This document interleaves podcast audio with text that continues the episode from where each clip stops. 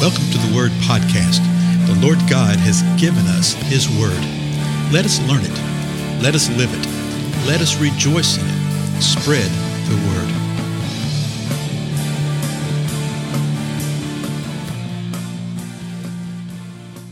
Blessings, everybody. This is Dale. Thank you so much for joining with me today on the Word Podcast. I'm in a little different location, so it may sound a little different, a little ringy dingy, bit of a cave with some extraneous sounds in the background. But I'm really amazed by these computers, what they can do and filtering that kind of stuff out. So, anyway, uh, as you know, we are working our way through the 119th Psalm, and we're at the stanza that goes from verses 129 through 136. We read the overall uh, stanza previously, and then we looked at the first four verses. Now, I want to go back and start at verse 129 again and reread those four verses and finish the balance of the stanza. Listen to what the psalmist says, verse 129. Your testimonies are wonderful. Therefore, my soul observes them. The unfolding of your words gives light, it gives understanding to the simple. I opened my mouth wide and panted, for I longed for your commandments. Turn to me and be gracious to me after your manner with those who love your name. So we've seen previously that the psalmist is declaring the wonder of the testimonies of the Lord, the word of the Lord, and how he observes them. His soul observes them, not just in the natural, not just in the spirit, but the seat of the emotions observes these things. And he says, You know, keep giving me these words, Lord. The unfolding of your word gives me light. Okay? It gives understanding to the simple. So it gives understanding to the simple. If a person is simple, one unlearned or something like that, it might actually give understanding to the simple matter of something. It's the Lord that gives understanding. That's the bottom line. And he says, My mouth is wide open to receive from you, Lord. I'm literally panting as you pant and as you gasp for air and for breath. And he says, I have longed for your commandments. So then he says, Lord, turn to me again, it's not as if the Lord has turned away from him, but he's saying, No, Lord, keep keep your face toward me. We've seen this earlier in the song. Keep your face toward me. Be gracious to me. And he's saying, I want you to do this in the manner that I know that you do it with those who love your name. I know that those who love your name, that you are gracious to them, that you turn to them, that you never abandon them. Now, verse 133 Establish my footsteps in your word and do not let any iniquity have dominion over me. So notice what he says here. He says, Lord, I want my way, my footsteps, again, something that he's mentioned before. I want the, my direction, my path to be established in your word. Yes, also by your word, through your word, yeah, et cetera, et cetera. But in your word. Can we say that, folks?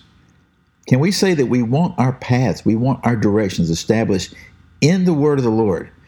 Or I think it's sort of sad to uh, notice that for the most part, we sort of go our own way in the name of the Lord, then come back and say, God, why is this not working? And we never really sought to be established in His word. And then he says this do not let any iniquity have dominion over me. You, you notice he didn't say, and Lord, let me never ever sin again though that is a desire of our heart.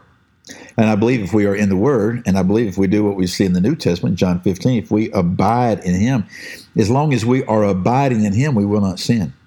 Sin is actually this is stepping outside of the abiding of the Lord and going our own way, going our own path, going our own footsteps, following our own footsteps. So he's saying this, Lord, don't let any iniquity have dominion over me. Dominion, carrying the idea of uh, exercising power, of, of dominating, of, of having mastery, of lording over me. Lord, even though I may stumble on my path, even though my footsteps may trip, let that iniquity not have dominion over me. Another psalm says that a righteous man stumbles seven times and gets up and goes. In other words, you may stumble, you get up and go. You may stumble again, get up and go. You see in First John that your pattern and practice of behavior is in the direction of righteousness. So he says, Lord, don't let this uh, any iniquity have dominion or lord over me. Verse 134 Redeem me from the oppression of man, that I may keep your precepts. We've seen it mentioned several times that the oppression of man has come against him. And that redeem means literally to redeem, to ransom, to rescue me. You know, Lord, save me from this oppression of man. And man does seek to oppress us. The enemy seeks to oppress us through man and through spirits through man and through spirits alone. And he's saying, Lord, rescue me this. Why? That I may keep your precepts. Another way of describing the word, that I may keep your principles, your statutes, your commandments. Lord, you are the one that can save me from the oppression of man. We cannot do it in ourselves by our own volition. If we try to do that, we're just going to react in the flesh, folks. Then, verse 135 Make your face shine upon your servant, and teach me your statutes. I think that goes back to what we've seen. Uh, you know, we see this a lot in these stanzas that a thing mentioned earlier in the stanza will be built upon the last part of the stanza would be bookend. Often it's two or three ideas. Here's one. In verse 132, he said, Turn to me and be gracious to me. In verse 135 now, he says, Make your face shine upon your servant and teach me your statutes. He's saying, Lord, I want the glory and the wonder and the power of the Most High God to be revealed upon me. It does mean face, faces. It also means presence. Presence. May the presence of the Lord shine upon us in everything that we do. And that's what the psalmist is asking here. He's saying, Lord, release your power, release your presence upon me. I don't want to move within the power and the presence of who I am. We've already proven how that works out, right, folks? And don't do that. But make, and notice that, make your face shine upon your servant. So we see again the humility of the psalmist. And he's just saying, Lord, teach me your statutes. So bring your presence, Lord, upon us and teach us what it is that you desire for us to see. Then the last verse, verse 136.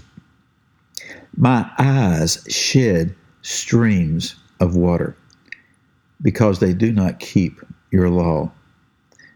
Well, I thought he said at the very beginning, Your testimonies are wonderful, therefore my soul observes them. Well, he does. And we see this all the way through this song with these stanzas. He'll say something at the beginning, then he bookends it with e- either an affirmation of that or a declaration God, I'm not there yet. and that's what he's saying. He said, Lord, I'm crying. My eyes shed tears, shed streams of water because they do not keep your law. Ooh, that's interesting. My eyes shed streams of water because they, the they refers to what? Eyes. Do not keep your law. He's saying, Hey, my eyes are wandering here a bit, Lord. My eyes are wandering. You know, if David was the one who wrote this right here, then we know what. Yeah, his eyes would wander upon things. Uh, but all mankind does. And that's what he's saying. Lord, I haven't arrived yet. I don't keep your law the way I should. And my eyes, just using this as one example, Lord, my eyes are sometimes not upon what they should be, or they're upon things that they should not be. And I realize I'm not keeping your law. And that's the reason I'm asking, Lord, that you will make your face shine upon me, that you will uh, teach me from your statute. Lord, that's the reason I'm asking you to redeem me from the oppression of man, because I look at this oppression too much and rather than upon you. Lord, that's the reason I'm asking you to help me with my footsteps. And don't let that iniquity have dominion over me because I, will I'll pay too much attention to that. Just using the example of the eyes, the psalmist is saying, Lord, I need your help right here. Whew, how much more do we?